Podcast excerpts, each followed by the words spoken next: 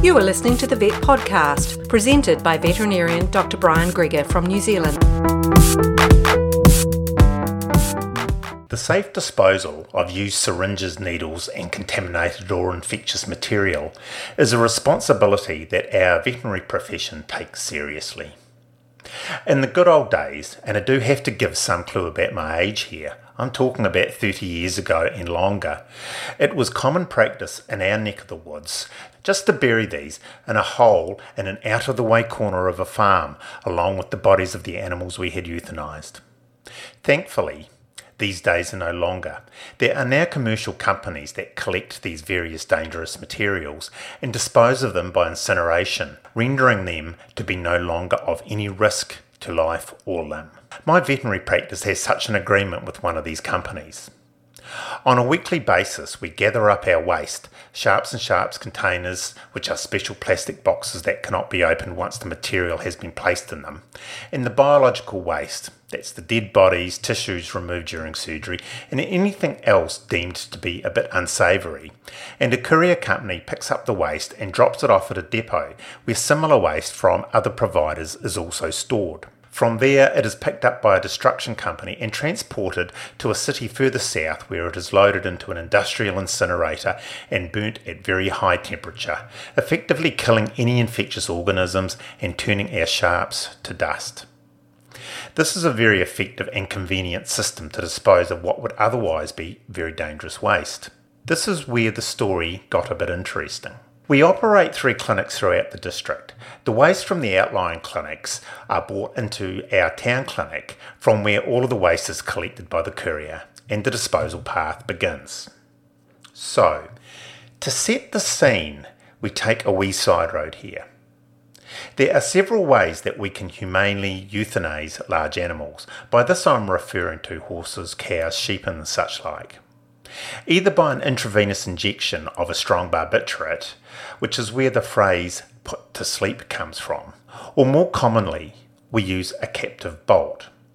This is a handheld bit of equipment that is placed on the forehead of the animal. It has a bolt that is pushed out with force immediately, causing insensibility and death. It is a very quick and humane method of euthanasia. The bolt is propelled by a blank 22 bullet that is fired within the gun. This bit of equipment and several boxes of the blank 22 bullets were stored in a sturdy plastic box that had once held medication.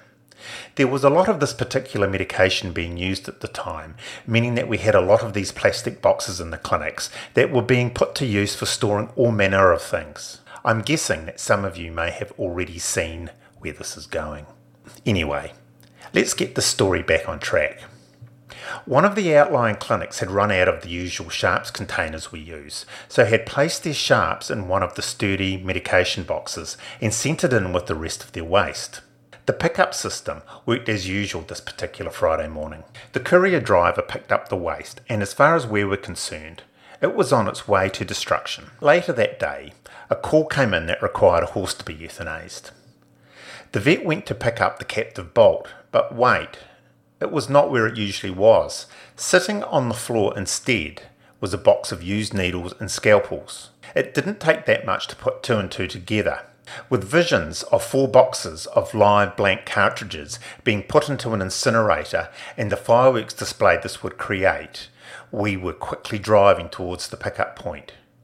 You have no idea how much relief we felt when we found our waste still sitting there, and in the corner was the medicine box, and yes, it contained exactly what we suspected.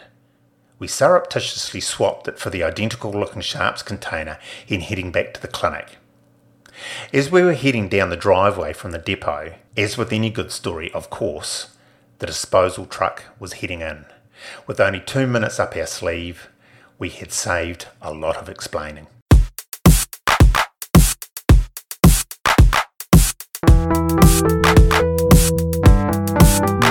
You have been listening to the Vet Podcast.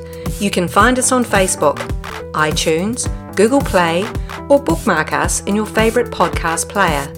To contact us, message through Facebook or email vetpodcast at gmail.com.